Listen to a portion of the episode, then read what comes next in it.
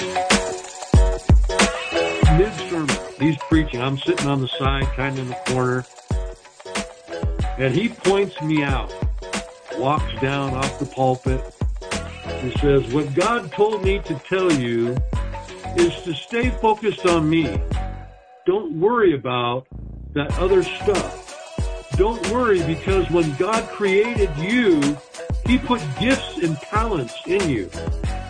And you've got a lot of stuff working in there that nobody knows about. God said, the reason I put that in you was so I could use that for my glory one day. Welcome to the free sermon podcast of the Potter's House Church in Virginia Beach, affiliated with Christian Fellowship Ministries. Our vision is winning souls, making disciples, and planting churches. It's Tuesday, where you're going to hear a powerful testimony of God's grace revealed in human lives. Each Tuesday, you'll hear Pastor Adam interviewing pastors from around the world to share the mighty miracles that God has done in their lives to give you hope for yours. We share the stories of the men behind the messages you hear every other day on this podcast. Keep in mind that the free version only includes a portion of the whole testimony interview.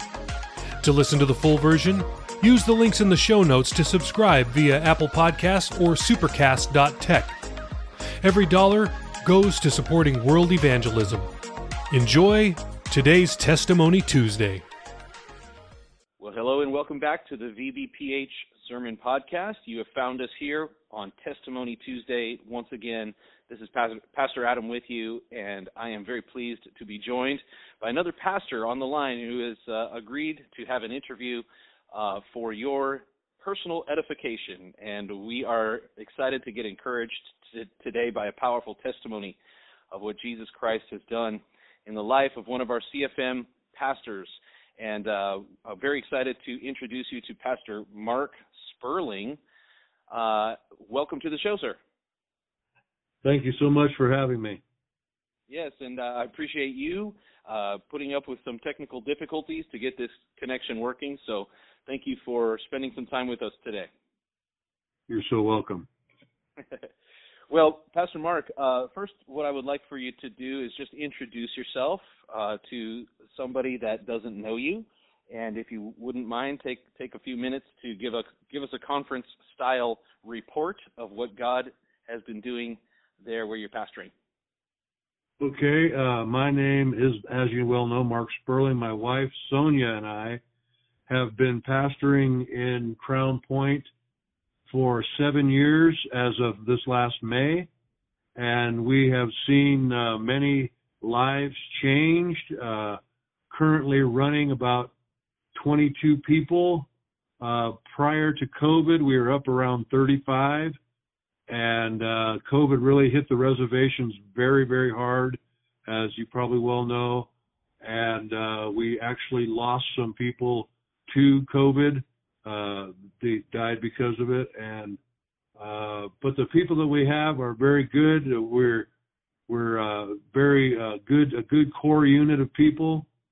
And we just were in revival with Scott Schnellen out of Oklahoma City and we saw uh, many visitors and we saw a lot of people uh, getting words of knowledge and uh, it was a wonderful thing. Couple healings uh lady had a uh, fracture in her arm had a a uh, support on it and was able to take that off and use her hand and it was a it's a really awesome time.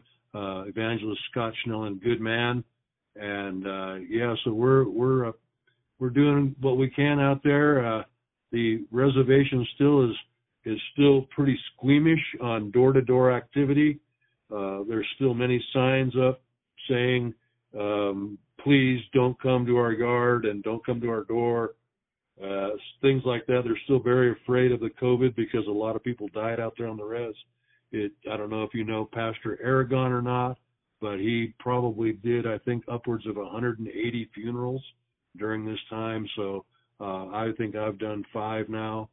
Uh, so it's uh, yeah, it's a real thing. And but God's on the throne. God is moving supernaturally on our behalf. We had an outreach on Saturday, this past Saturday before the revival, and uh, saw a lot of visitors show up, probably about uh, 40 or so visitors, and uh, many of those people ended up coming to the revival, and it was a very good time. Well, that's fantastic to hear.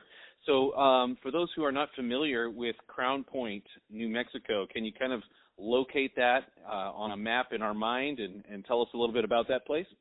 Okay, we are on the western edge of uh, New Mexico, and it is a small reservation town. Uh, the Navajo people there, uh, they call it checkerboard, meaning that there are some places there that aren't uh, reservation, but for the most part, it's all reservation around there. And we are about um, 45 minutes north and a little bit east of Gallup, New Mexico, and about an hour south of Farmington, if that helps at all. okay, great. And well, yeah, so people should be familiar with Gallup, no doubt, because that was uh, just just learned in the video series that Pastor Greg Mitchell has been doing about yes. memorial stones. Uh, they they talked about how they launched the first church outside of Arizona, which was in Gallup uh, many years. I think they said 1985. So, um, h- how long have we had a church there in Crownpoint? For seven years, we oh, we okay. pioneered so it. My wife and I, yes, we pioneered it. So, can you tell us a little bit more about the decision to to pioneer on the reservation? Well, it was during a Gallup conference, and uh, I had been pestering my pastor about going out. I had been discipling for uh, about six years, and uh, I think he was still kind of skeptical about sending an old an old burned out biker out there. But uh, he, uh, Pastor Jonathan Heimberg, was uh, pastoring there. At, he was the leader there in Gallup at the time. He's now gone down to South Africa. I don't know if you know that or not. Uh, yeah. but he kind of uh, pushed it. Uh, Crownpoint was on his heart, on Pastor uh, Heimberg's heart, and so he asked my pastor if there was anybody that he was ready to send, and uh, so they asked me, and uh, I said, well, let me let me talk to my wife, and that night I said, sure, we'll go, and uh, I didn't, I wasn't even sure where Crownpoint was at the time, uh, I had driven past it going to Farmington once or twice, but I didn't really know anything about the city. And I think we did an outreach there once too. But I really, it was just kind of, uh, this is my opportunity to uh, become a pastor and start ministering, and and uh, I jumped on it. It's been what I've been praying for and what I've been hoping for. So uh, the, the opportunity was given to me, and I snatched it up. Well, that's incredible. So I normally will ask these kinds of questions a little bit later on, but uh, since I'm curious now, I would love to hear a little bit about you and and your decision to to do that, to step out in faith and uh, at the guidance of your pastor. May, may I ask how old you are? I'm uh, 66 years old. I was wow, 53 so when I got saved. You were 53 when you got saved, and yep. uh, so that means you were you were there in the church for about six years, if my math is correct. Yep. And then got launched out at 59. Okay, yep. well I can't I can't wait to hear the story. so, uh, Pastor, maybe you can take us back to um, your your childhood and your family life. How how did you grow up? How and where? Well, I was uh, born in Los Angeles, California, and uh, my my uh, mother was a Mormon, and my uh, stepfather, who was the only man I knew as a father, uh, his name was Ray Sperling. He was a Seven Day Adventist, so it was a pretty confusing upbringing uh, early on, and uh, so I, I kind of had a little knowledge of God, uh, uh, you know, head knowledge and uh, what happened, I was I'm number four out of five children, and I have an older brother, two older sisters, and a younger sister. And uh, when I was about 10 years old, we were living in Canyon Country, California, and uh, it used to be called Saugus Newhall. but now they call it Canyon Country. Uh, people will probably be familiar with that. Um, and uh, it was on New Year's Eve, and my father didn't drink or smoke or anything like that, but he loved to go uh, four wheeling in his Jeep. And uh, he was a machinist, and so he he had he had customized this Nissan Patrol to this uh, really uh, awesome off-road vehicle, and he loved it. And his brother was in town, and uh, they wanted to go for a Jeep ride, and I wanted to go, and my father said, "No, you need to stay here with your mom. Uh, just uh, your uncle Bob and I are going." And uh, he went out, and that was the last time I seen him. He died. Mm. He rolled the jeep that day. His brother was thrown clear, and he died that day. And uh, I was 10 years old, and uh, from that point on, uh, my life was thrown into turmoil uh, beyond what what most people can comprehend. Um, there was a lot of uh, how can I say uh, infidelity in the household. My mother began to go out and and uh, look for another supporter, I guess you could say. I didn't understand it all at the time. I I kind of have a better understanding of it now. You know, she was trying to do the best she could for her children. We became latchkey children. Um, you know, my mom was working two jobs and uh, at the same time, uh, you know, trying to find a husband, I guess, and ended up marrying this guy named Joe Rice. And uh, he was much younger than she was, but he was pretty wealthy. And uh, so it was, uh, I, I guess, uh, what she was looking for. I don't know.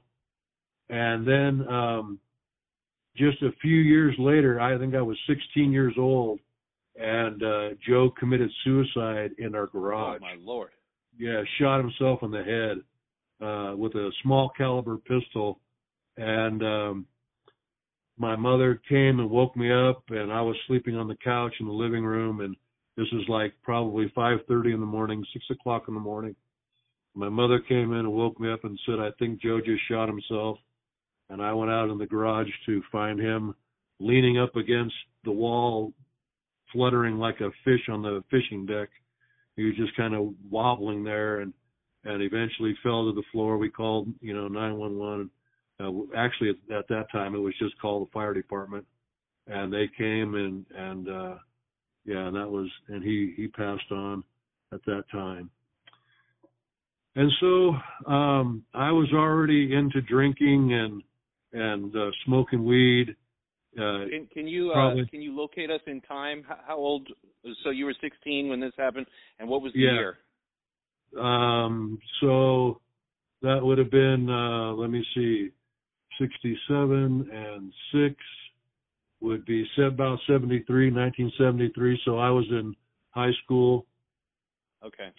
and uh already like I said, already drinking and and uh and uh smoking weed and hadn't hadn't really done any really big drugs yet. Uh but I was well, I was on my way. uh everything So everything around in your was hometown in California. uh yeah, in in Canyon Country, still living there. It, still with my mom, still living in, in that same house with my mom, but it became like a, a party house. Um, my I even I even smoked weed with my mom and and drank with her and and uh, I, I'm a I was a big kid. Uh, I'm still I'm still a big kid. um, I'm six four, about two fifty.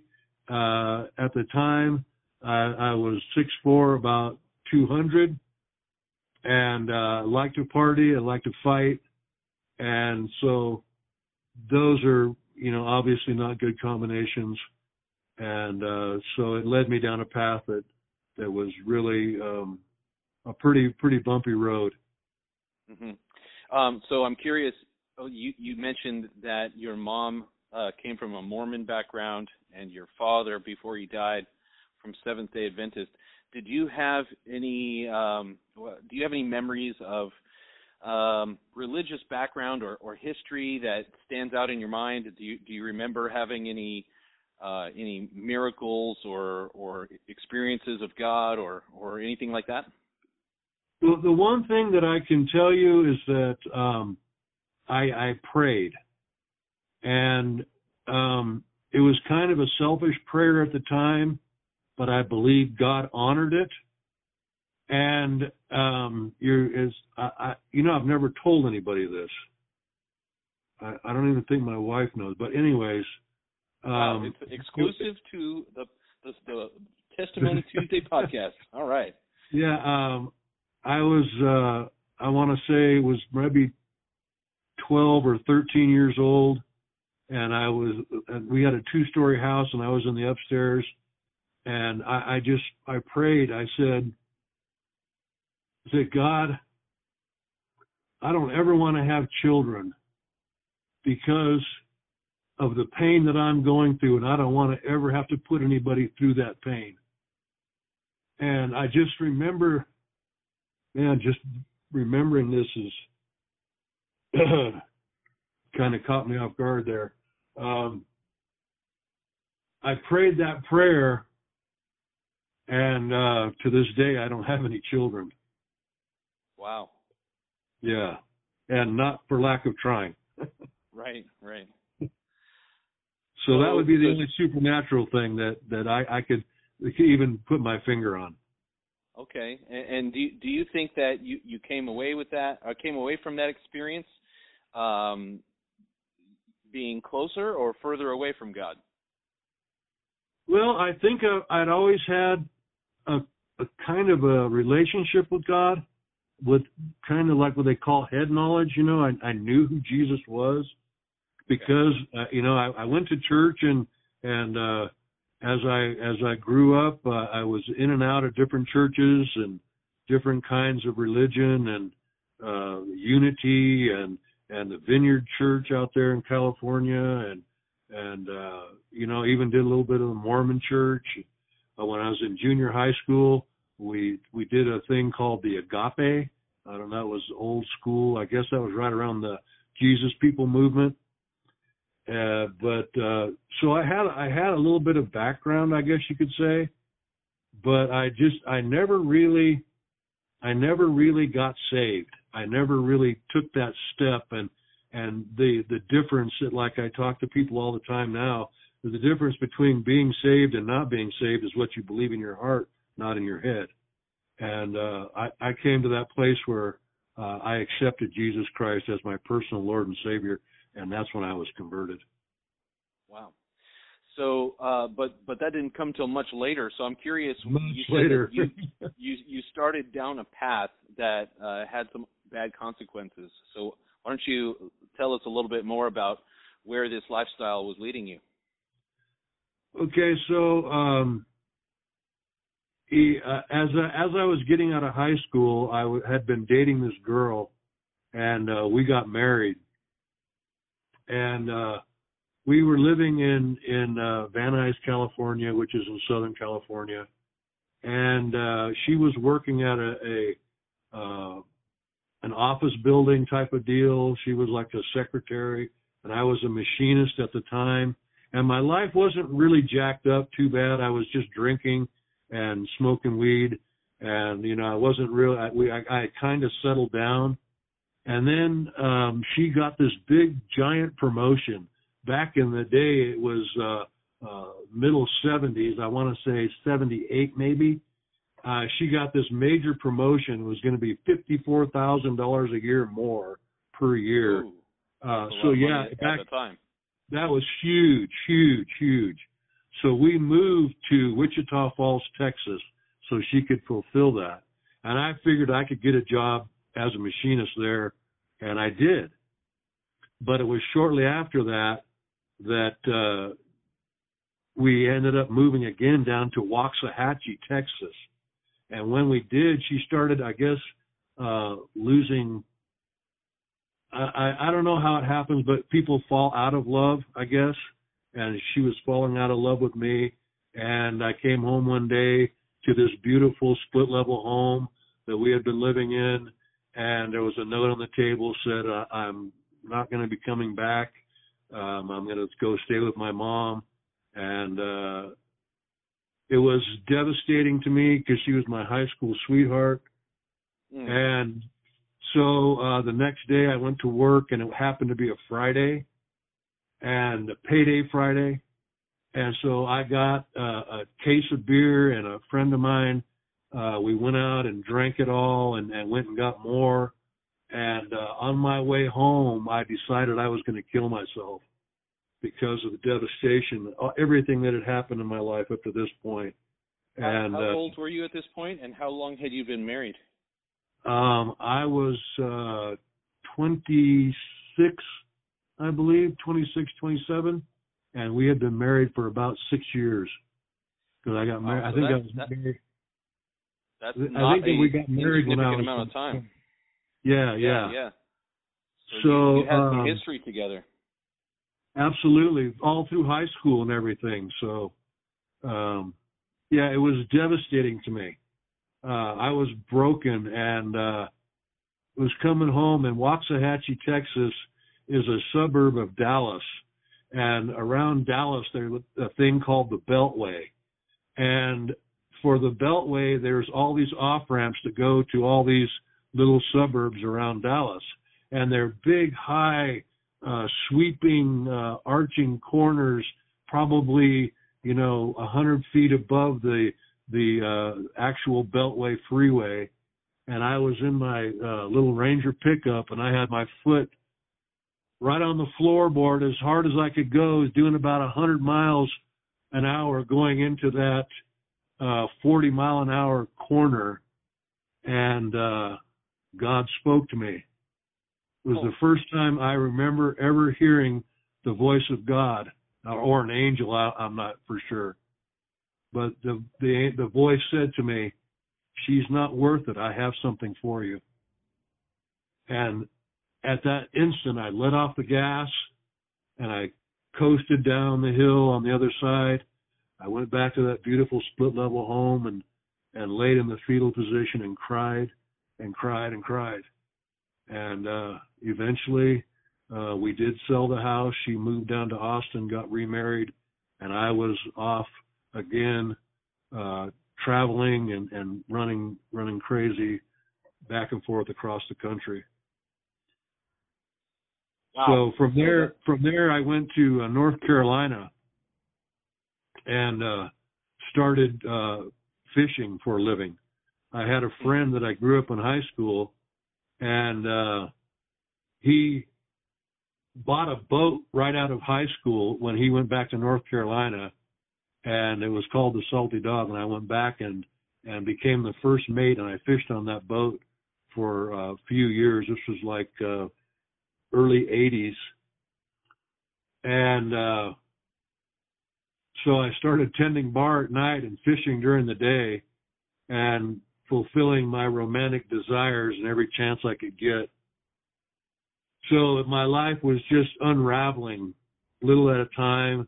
Uh, I was drinking more, uh, doing, you know, doing uh, speed a little bit and uh, started getting uh, hooked up with some cocaine and stuff like that, and uh, really started getting ugly.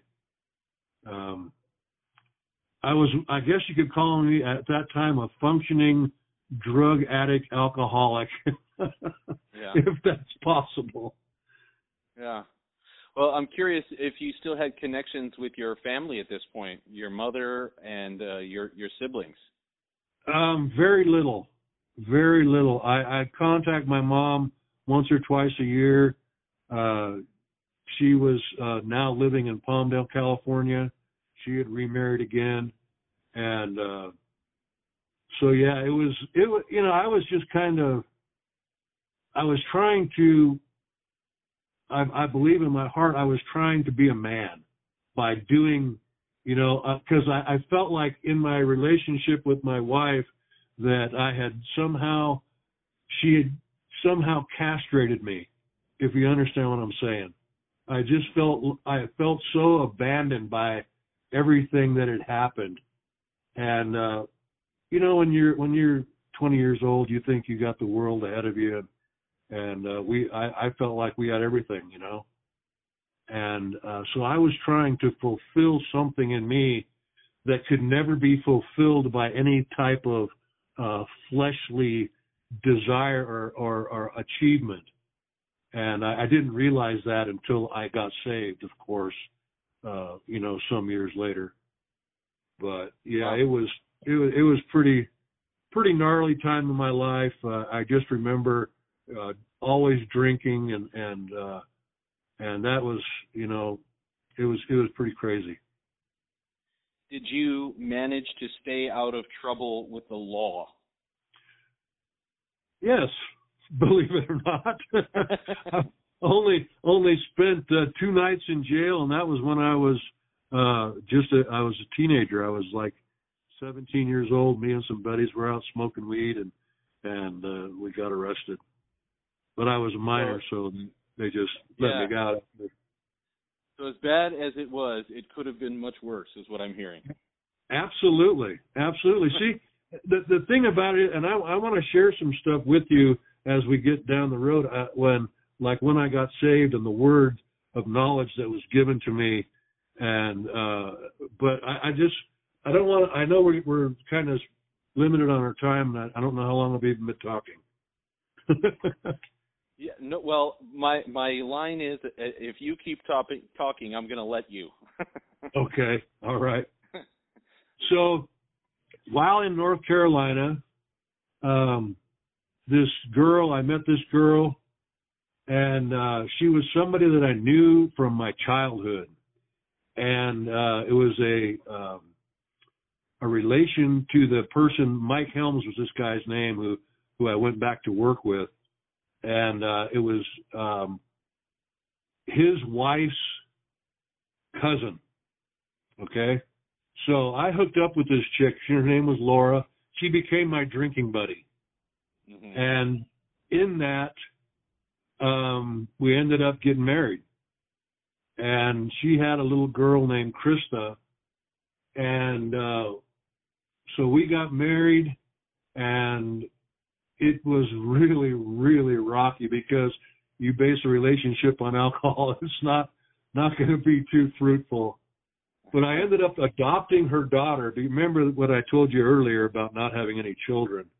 Right. So, um, I that was something that I was starting to desire. I was in my early 30s at this point, and uh, so I adopted her. And uh, things happened, and and I was working with her father. I was doing land surveying, and uh, there there was a big uh, depressionary time. If you remember the middle 80s, uh, I don't want to, you know, I don't know how old you are, but there was a, a little bit of depression time there, and um, so I we moved to California. And six months after living in California, she left me and went back to Missouri, which which was where she had lived originally, and filed for divorce. And uh, I mean, it. You're talking alcoholics, you know, both of us, and so there was never any good ground to stand on. And the only good thing out of it was that I adopted her daughter and gave her a name. And uh, Krista grew up to be a, a, a good adult. And even though I don't have any kind of relationship with her now because she doesn't want me to, because of my Christianity, um, Oh, wow. she's yeah, she's uh, in the military. Last I heard, she was in the Air Force uh, out of Colorado Springs, and um, so that was my second divorce. So this leads me back. I'm in California again, and uh, so my brother has a, a little business, a window tinting business. So I start working for him, and uh, I'm going to the gym because I always was kind of physically fit.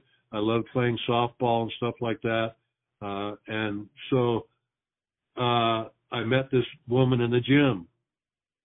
She's a biker chick and uh I was just infatuated with her. And she started being nice to me and started we started having little conversations here and there at the gym. And then I asked her out.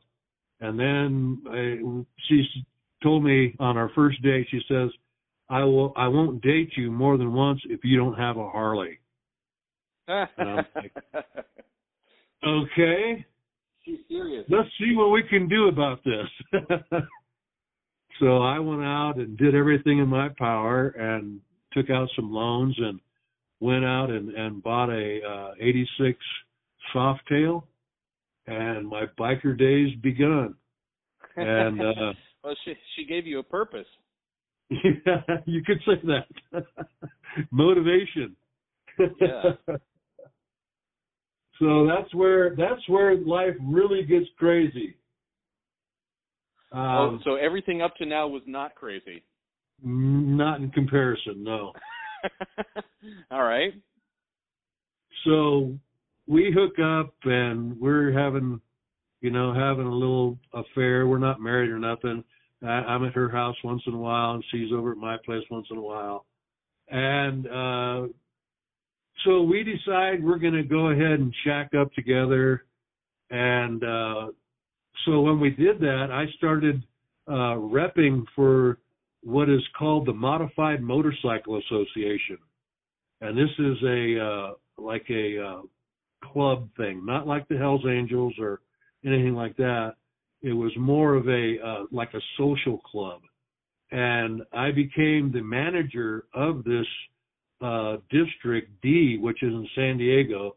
We ended up moving from Palmdale area down to San Diego, and this is when I got hooked up with the Hells Angels, and uh, started doing methamphetamine started um, slinging methamphetamine, and uh, life just was going. Uh, I was doing 100 miles an hour all the time, and I had a job as a uh, land surveyor. I went back to land surveying, and uh, we went to a bike run with uh, a couple of the notable clubs down there, the Silver Eagles and the uh, Solo Angels out of Tijuana.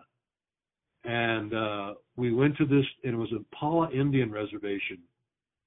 And it was a big, a big to do, hundreds of bikers there. And, but there was also other people camping there and actually some people living in this campground. This one person that was living there was irritated by all the bikers and he worked at the quarry that was right next door. So he went and got his 18 wheeler with the dump bed truck on the, uh, the trailer on the back and went through and rampaged through the campgrounds about 12 o'clock at night when everybody's just winding down. And as he's running through, running over camps, running over Harleys, running over people, um, we hear this rattling and, and I, uh, we're in the tent and I come out and, and he's heading straight for our campground. Fortunately, there was a big old cottonwood tree right in the center of our campground. So he turned and just his tire, his front wheel of the of the semi literally rolled up onto the side of our tent. And uh there the back of the trailer went directly over another tent that was right across the road from where we were. And that man was killed in that incident. The trailer ran right over him and I walked over there and lifted up the collapsed tent to see this man's crushed body there. Oh And- my lord. Yes. Um, and so it was, uh, it was insanity. And that's the way everything was going at the time. Uh, everything was just insanity everywhere. And I wanted to get out of it so bad. I wanted to get out of it so bad, but I was so tied into everything there. And, uh, so we were, we used to have our MMA meetings at this bar in, in, uh, Lemon Grove, which is a little suburb out of, outside of San Diego. And the, the Hells Angels, their clubhouse was right next door. And so they frequented the bar and I we we became uh pretty pretty tight so much so that they would come to my house and and uh, we would do runs together and when I say runs I mean groups of motorcycles going out uh, you know partying and and everything just like the Pala incident and um so one one night we were having our meeting there at the bar and uh Dago Dave who was the chapter president of the Hells Angels in San Diego, what they call the Dago mob. uh, asked me to be a prospect, and uh, I really considered it.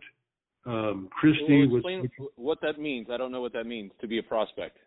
A prospect means that you uh, you become like their how do I say lackey? A, you, you're it's kind of like a a uh, probationary period to become uh, a, have a position on a job, but this is uh, with all kinds of strings attached. Um, basically, as a prospect, you don't own anything. Uh, you don't even own your wife, and uh, everything is shared. And they they could, if they want to, they can take your bike if you want, or you know, like I said, they can take whatever they feel like. And so uh, that night, I, I I told him, you know, I said I don't I don't think I can do that, and I explained him to it just what I said I, to you what I right now. It's like I'm, I'm not sharing my my wife with anybody. I'm not gonna I'm not gonna let somebody else have my Harley. I've worked too hard for the stuff. I, and he and he said, you know what, Mark? Uh, well, actually, he didn't call me Mark. My my road name was Hawk. He said, Hawk, I'll tell you what I'll do. I'll give you a six months pro uh, prospect period, and it's usually a year. And it was very tempting. And Christy, my wife, the biker chick, was right there, and she's going, "Do it, do it, do it." And I'm like, "No, I just no, let me think about it." And uh, I didn't do it, and, and praise God, I didn't do it because that would have probably been the end of me. But I believe that through all of this, because of the managerial uh, position of the MMA, um, managing people and resources and different things like that, God was kind of using that, I think, to help me to become a pastor. I didn't know it at the time, obviously, but you have to have those those uh, abilities and resources to uh, our uh, um, yeah abilities to to run a, a church, you know. So. Oh yeah, absolutely. So so uh, so you think that was a crossroads moment of your life, and uh, somehow God spared you from going the wrong direction. Yeah, when when I share my when when I share the word of knowledge, you're gonna it's all gonna come screaming at you.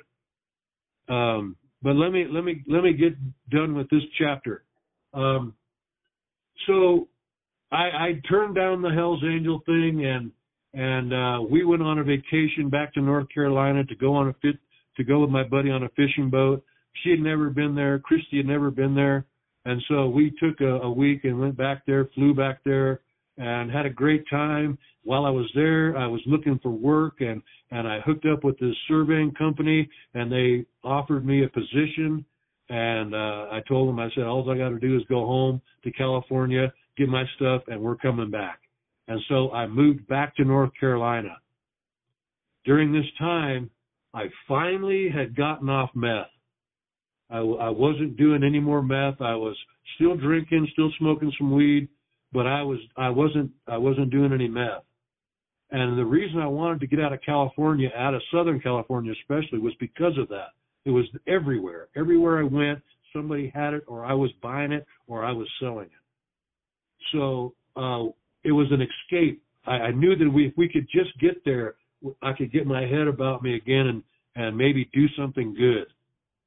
And so we did. We moved back there. Christy had three children and uh, so we we moved back there and we're there for just a couple months, and all of a sudden she's acting like she's tweaking, and I'm like, "Are you tweaking?"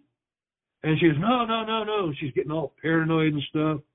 Come to find out that the people that we used to deal with in San Diego were sending her meth to North Carolina and because of that, it just, our relationship exploded. And I mean, it was nuclear. And, uh, it was, uh, uh, hands and feet and, and slapping and choking and grabbing and, and I mean, it was, it was ugly. And was uh, was she angry with you, or you were angry with her, or both? Both. I said, "You can't be doing this. You can't be bringing this stuff back into our life. We're just getting ourselves together here. And she's like, I'll do whatever the F I want to do. and she she you know was a biker chick, man. She had a party mouth, a, a potty mouth, and and a party attitude all the time. And uh, so she she threatened me with that she was going to go out and and uh, I don't even know how to say it. It's too crude to say on this podcast. But she was going to go out and do something that was going to really make me mad. and so I snatched her up off the floor around her neck and uh, slammed her up against the wall, just as violent as uh, as I could be. And uh, and then I snapped, and it's like, what am I doing? And I I let her go, and and uh, she's yelling at me and grabbing me and ripping me with her with her fingernails, and I got big old scratches all over my my body. So I'm trying to get out of the house. The same time, the neighbors call the cops. So the cops show up, and she's totally belligerent.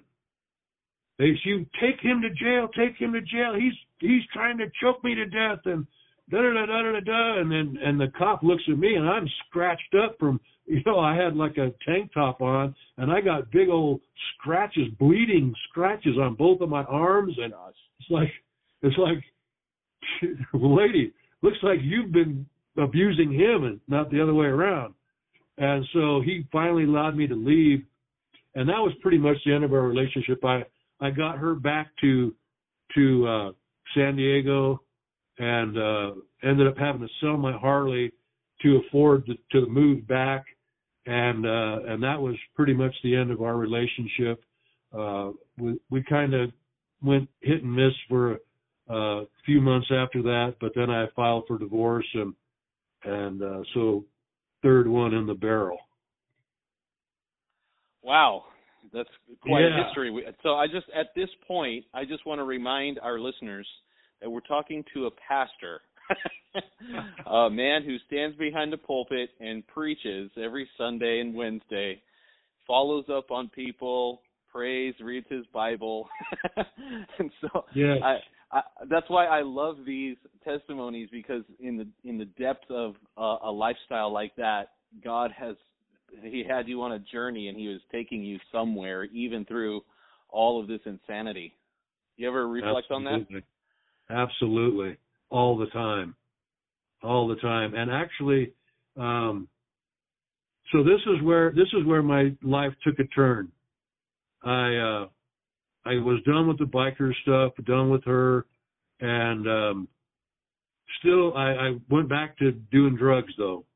I, I was smoking meth again, and uh, back in California, and uh, it was at a graduation party for one of my nieces graduating high school, and uh, they're Hispanic. A lot of uh, a lot of my well, all three of my sisters married Mexican guys, so I, there's a lot of Hispanic uh, influence. So we were having a, a big old party, drinking, and uh, me and Pete, which was the uh, father of the girl who was graduating, were in the garage smoking meth. And uh, there was another graduation party going on around the corner and uh, so these guys came over trying to crash the party that we were at. And this house was set on a corner, and then the party they came from was at the cul-de-sac around the other side. So they came and tried to crash the party. Uh, one of my nephews, Matthew, was there. All, our, our whole family was there, and uh, my mom was actually still alive. This was, I believe, 2001 uh, 2002, and uh, so Pete and I are in the in his little garage cubby thing, smoking meth, and uh, this this ruckus is going on outside. We don't know nothing about it because it's obviously this big party going on. So my nephew chases this guy, these three guys that came around the corner, and there was like 25 other guys waiting right there. They had baited him into this and they beat him down right there in the in the street corner. And um, my other nephew Raymond, who was a little bit older, uh, he's the older of my nephews. Uh, he was this guy's like loco. He loved to fight, and it was kind of just you know part of the family tradition. And uh, so he he goes out and he starts waylaying these guys. About this time, my niece comes in and hey, there's a fight out there. Mondo's or or uh, Matthew's getting beat down, and uh, and Raymond just gone out there. So we go running around the corner. I have nothing in my hand except for a Budweiser bottle, and I get around the corner just in time for this uh, suburban to go tearing down the street. Almost ran me over, and I go back up against this car, and and I'm looking, and my nephew's down at the corner of this cul-de-sac, and uh, he's got his hands outstretched, and and he's he's arguing with this guy, and then all of a sudden the suburban comes roaring back around the corner and these three guys get out and they walk down to where my nephew was.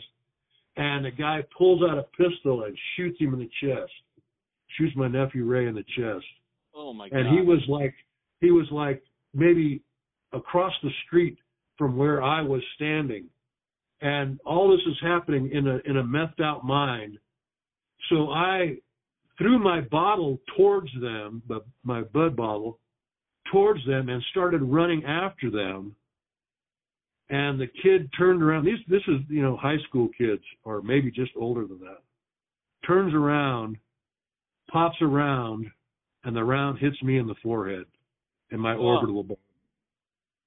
Bullet hit me right above my left eye in the orbital bone. I think that's how you say it, orbital bone.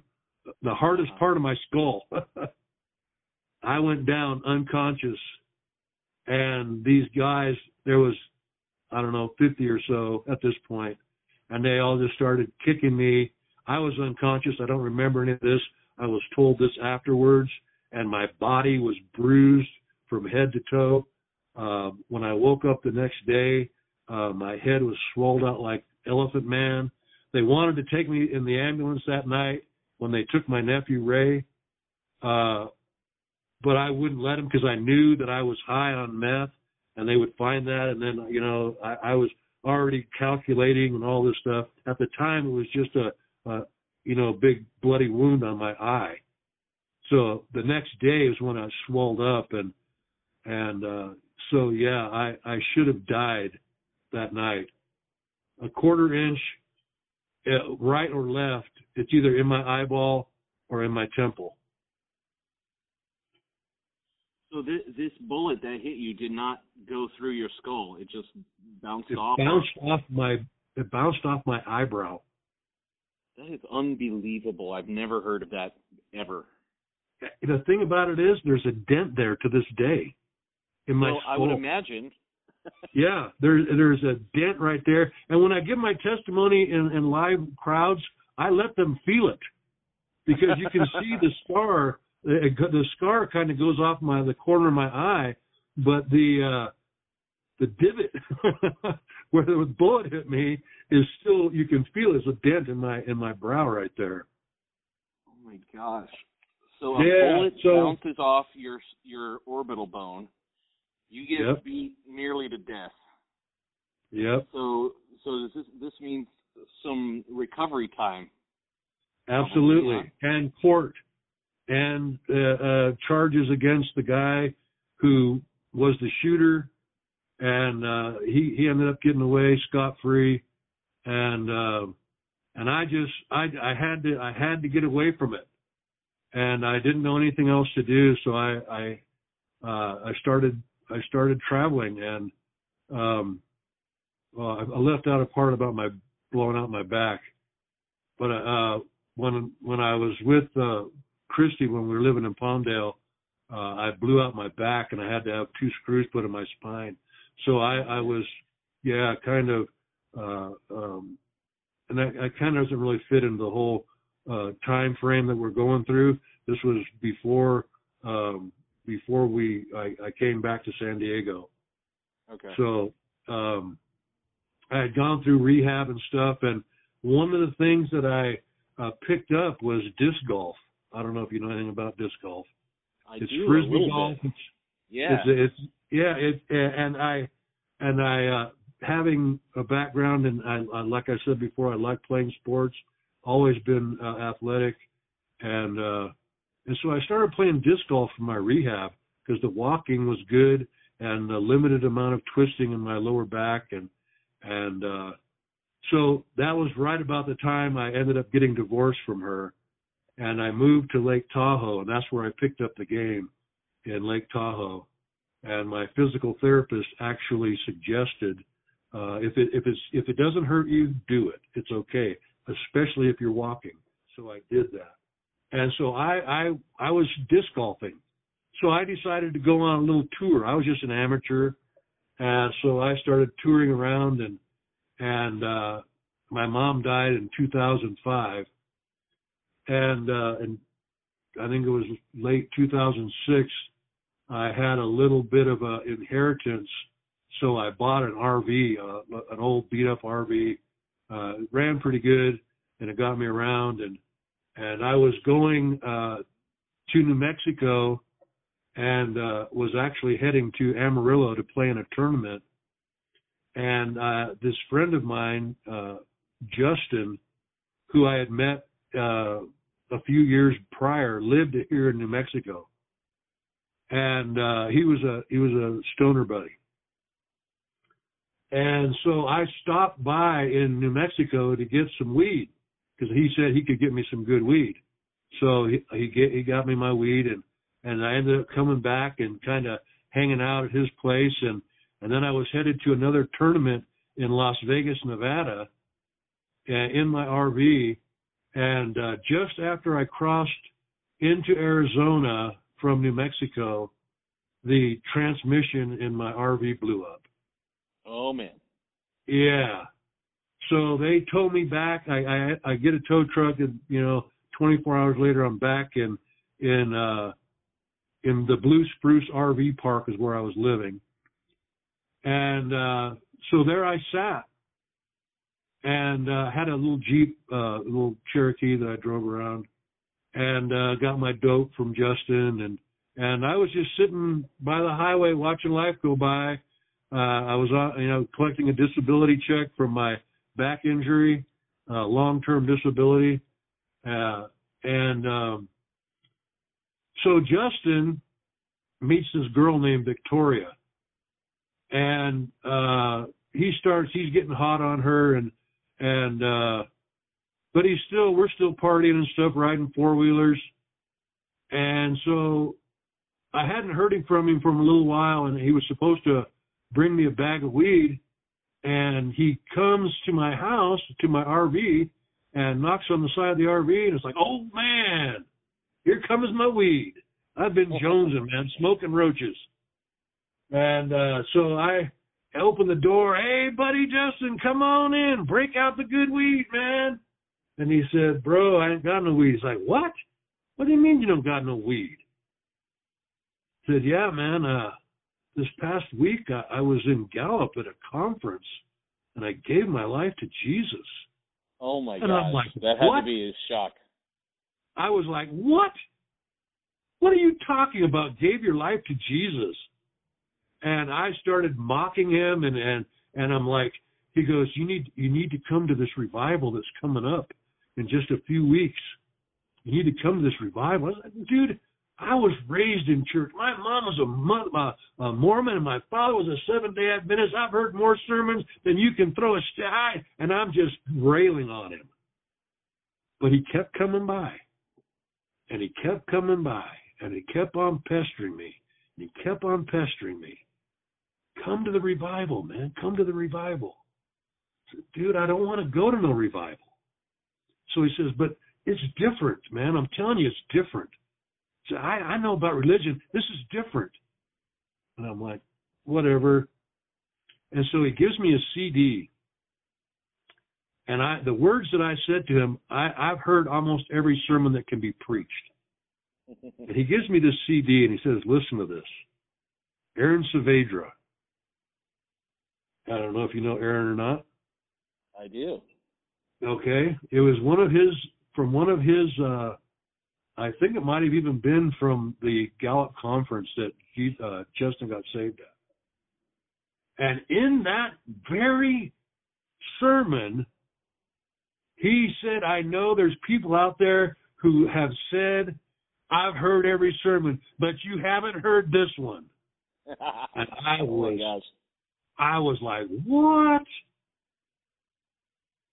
And so he came by again and the revival was with Dennis Wright in the Grants Church. Oh my goodness.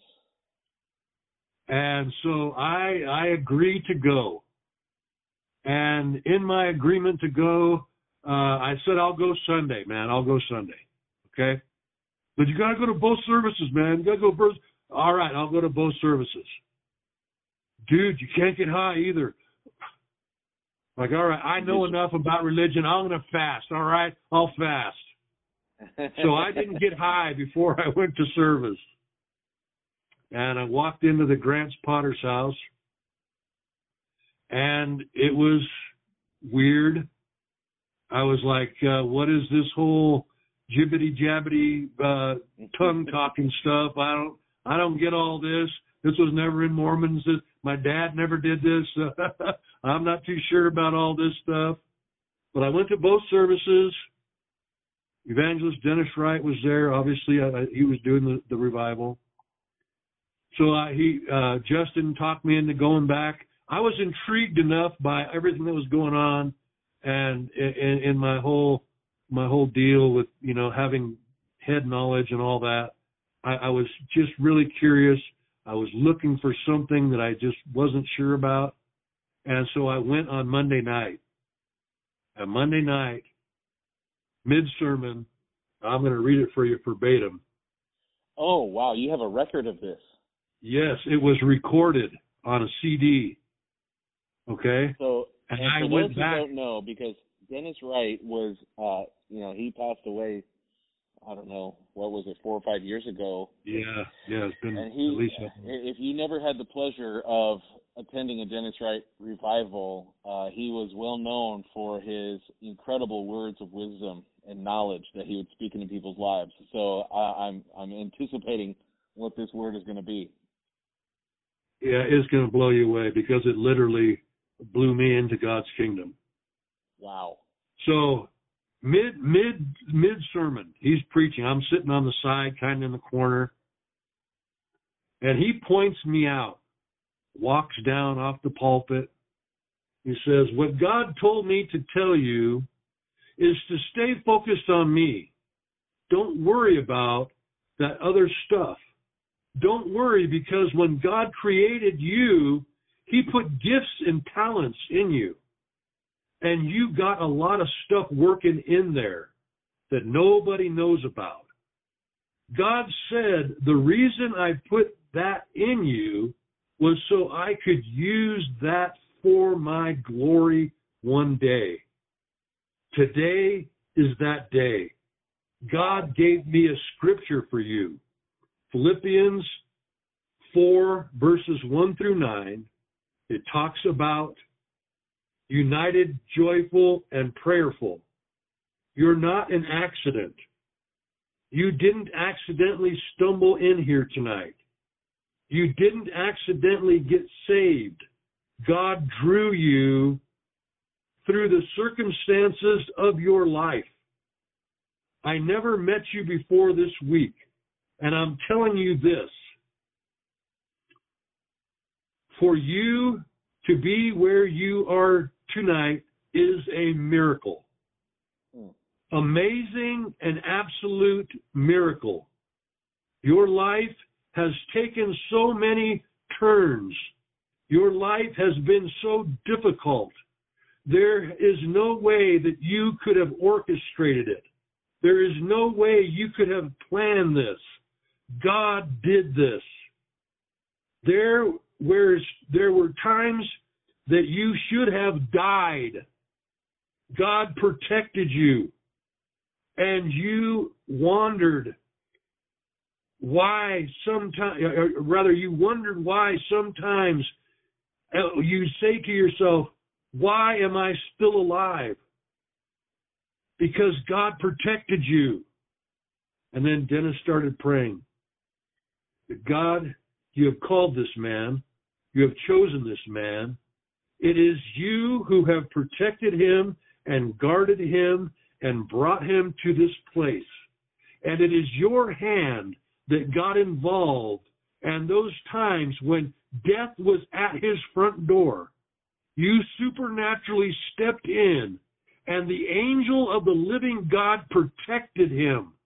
And oh I Oh thank gosh. you for showing this to him tonight in Jesus' strong and powerful name. Verbatim what he said to me. I Wow. was standing there flabbergasted. And I lifted my hands to the Lord. And at that very moment, there was a, a warmth that came over me like I had never felt before in my entire life. I felt like I was being embraced by the Holy Spirit. Oh. And I started weeping. This big biker guy, goatee, long hair, standing there weeping like a little girl. And I couldn't stop crying for days, literally. I was touched by God. I, I was literally touched by God. There's no way that he couldn't have could have possibly known the things that he said to me. And I believed at that very moment that God was speaking to me personally. And I accepted him as my personal Lord and Savior, and I have not looked back. That was May 3rd, 2010. May 3rd, 2010, and you were how old? 53. 53 years old at the time. So, wow, this is a this is a unique story of a journey that I mean, it's almost like out of nowhere. It wasn't like you were seeking God. It wasn't like you had some conviction to go to church. In fact, you didn't even really want to be there. Exactly. But it was this this is this is literally God comes and and gets you. Yes. Is that accurate? That's very accurate. And So how- from that day how- on, I've been serving God. Yeah, like so. I, I'm I'm curious. Like, what what was immediately? What was the thing that that changed that made you understand that now things are different? Well, I believe I, I believe that the first of all that the word was directly from God. Okay, and that was that was where everything at that moment everything changed. Um, I, I knew that God was real. It wasn't just something that was written about a long time ago that people talked to you about. It was no longer head knowledge. It became a an honest to God conviction and a a uh, a knowledge that the true and living God is the, exactly that, true and living, and that He deals with people and that He gets involved in people's lives. And I saw what He did with Justin, and I saw what He did in his wife's life. Uh, her name was Victoria, and uh, there was just every there was a there was a dynamic change at that point where people uh, didn't want to be around me because I was I, I wanted to only talk about God. I still still want to talk about God. Matter of fact, Yeah. this is the first time I've given this this of an in-depth uh, testimony uh, for a very long time. I just yeah. you know um, the Bi- the Bible says uh, what is it? Um, Second Corinthians five seventeen. Therefore, if any man be in Christ, he is a new creation. Old Yes. things have passed away. Behold, all things have been made new. And that's the way I feel. I feel like this is so so removed from who I am today. This is such a uh, it's it's a lifetime ago. It was another life, and I, I've been renewed and and uh, and just uh, you know the Word of God is so awesome. Um, Hmm. yeah. So, so tell us uh, maybe a little more about what was happening in the church there. Was it was there some spark of revival breaking out? Um, the church has has really just been real steady. Um, it kind of uh, it it, it kind of goes up and down like all churches, but I mean, uh, Pastor Teshma, uh, good man. Uh, so I love him. You know, he's my spiritual father. Uh, Dennis Wright, uh, obviously was a key role. We became quite good friends. After that, uh, I started attending Prescott Conference uh, every time they had it, and and I would go and visit Dennis and would you know would talk and you know he worked the parking lot there for the longest time and and uh, it was his crew that did all that, you know, the tent work and all that with Pastor Aragon and and all them. So, um, yeah, it just it just became a, a lifestyle, you know. It just I, I knew that everything that happened in my life up to that point was was all leading to this point because I mean the Word of God said it. The the man of God told me, and um, and I believe that was God and not it wasn't Dennis Wright speaking to me. I believe that absolutely believe that God used Dennis, as you know, you you you just mentioned about how he would hand out words like candy. You you come to a service and he would give you words and and he he eventually gave me another word. I think it was the next year that he came that uh, within a year I would be married. And I'm like, whatever. You know, I I wasn't even looking, you know. And uh and uh there was this this woman in the church named Sonia, happens to be my wife today. And we would uh I I, I was on fire. I asked you know, obviously still am. You have to you have to live on fire for God. You know, if you if you if you remove yourself from the fire, you go out. Uh, so, um, anyways, I would I would go around after the uh, opening prayer and you know go and greet those around. I would try to greet everybody in the church, and there was probably be 125 people in the church at that time. And uh, this one woman, Sonia, every time I would come to her to shake her hand, she had this giant handbag, and she would stick her face in it.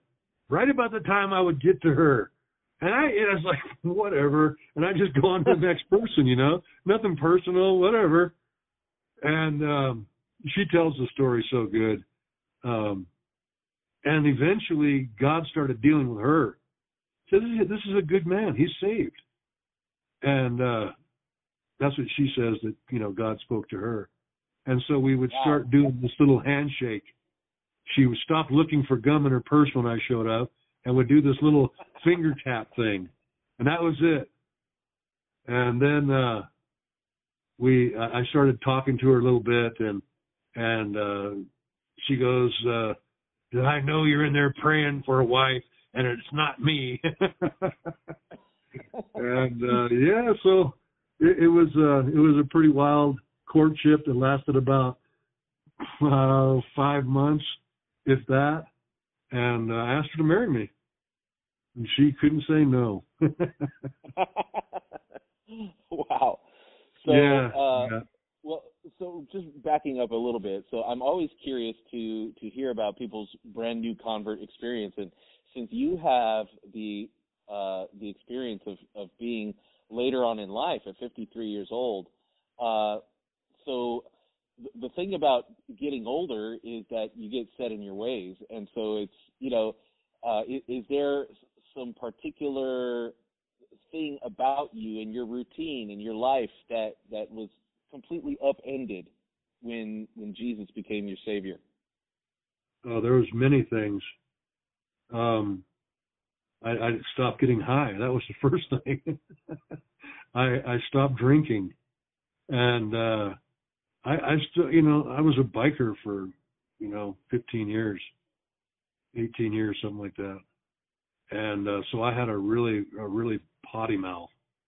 I, I mean, I would use the f bomb like a and or a the, and uh, that was one of the things that was really hard for me to break.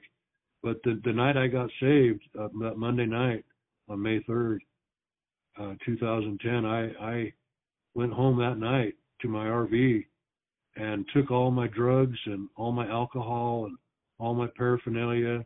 I poured the booze down the sink and um, I put all the rest of it in a garbage bag and took it down to the dumpster and threw it in. And uh, it was, it, I believe that that that's taking dominion. Uh, one, well, you, I mean, you're very familiar with Joe Campbell. He wrote a book, um, Deliverance to Dominion, and uh, that that is exactly what my lifestyle was. I just I decided that I was going to take dominion.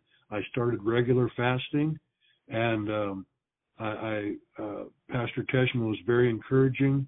At first, you know, he was a little suspect of me, obviously, um, but after after a couple of years, I, I was discipling and And uh, every every time the doors were open in the church, or there was an outreach, or anything like that, I was pouring myself into it, like the way I poured myself into everything else I'd ever done. Uh, I was when when I found something that I was was into, I was all into it, and um, and that's this is exactly what happened with with Jesus. I am all in with Jesus. Wow. So I hope that answers your question. That that is absolutely incredible, and um, so so you you began a, a discipleship journey, but I, I want to hear about how uh, you know how how that transition went to putting yourself under under the authority of ministry. I want to hear about how you you know started um, started working with people and where this calling to preach came from, and and uh, how you got to the point where you decided to go out. Uh, we're going to save that for our members block. So if you want to hear the rest of this story, uh, we want to encourage you to go ahead and sign up as a premium subscriber, and you're going to get to hear the rest of this incredible life story, Pastor Mark Sperling. So uh, if you are one of our free subscribers, we're so grateful for you. Uh, but we're going to say goodbye at this point. Uh, please go ahead and uh, hit that subscribe button, and uh, you'll get to hear the rest of this. If you loved what you heard, please share it with somebody. Very encouraging and uh, gives us great hope for people who are wayward and wandering. Maybe you can give us a last word for our free subscribers, Pastor Sperling, about people who are wandering and lost like you were. Uh, could you encourage somebody to pray for them in that difficult time? Well, the thing that I would say is never give up hope. Um, Jesus and his sacrifice on the cross is beyond anything that we can possibly comprehend. Um, he did it for you uh, out there listening. Uh, if you're broken, uh, Jesus Christ came into my life. It's never too late. The only time it becomes too late is when you don't no longer have breath in your lungs. The the salvation of Jesus Christ was bought and paid for. It's a free gift. It's something that that is uh, supernatural, and you can have that. It, God God did such a work in my life. It took me 53 years. I, I my prayer for everybody out there, if you're not a born again believer, is that you come today to the Lord, because your life will be changed, and and the part of it that is so important is that God will bring deliverance for you, but you will have to walk in dominion over that deliverance. You're going to have to take control of your life. And I just want to encourage every person out there who's not saved to really consider and pray a simple prayer. If if I could please uh, pray with you right now, uh, just say these words. I, this the the prayer itself is not a a prayer to salvation. What it is is a prayer to the pathway that leads to Jesus Christ and your surrendered life. And that is where salvation resides, in the true believing of who Jesus Christ is. So if you're out there, pray these words with me. It'll put you on the path. Dear Jesus, have mercy on me, a sinner. I believe that you died for my sin and that your blood was shed for me to wash away all of my sin. And I repent today of the sins of my life and believe in you and in the name of Jesus Christ and the being of Jesus Christ. Thank you, God, for your Son, Jesus. Come into my heart. I pray in Jesus' name. Amen. Amen. And we really want to encourage you if you prayed that prayer for the first time or or maybe you're coming back to faith as a result of that, you need to get in touch with somebody and we want to put you in touch with somebody uh, a mm-hmm. pastor that's nearby to you so that you can continue on this journey. Uh, there's a great website that you can go to to find the local church uh, called cfmmap.org. And we'll put a link to that website in the show notes so that uh, if you are not part of a church, uh, you should go there and find the one that's closest to you. So uh, for our free subscribers, we're going to say goodbye. Thank you so much from Pastor Mark Sperling. And uh, for those who are premium subscribers, we'll be back in just a moment.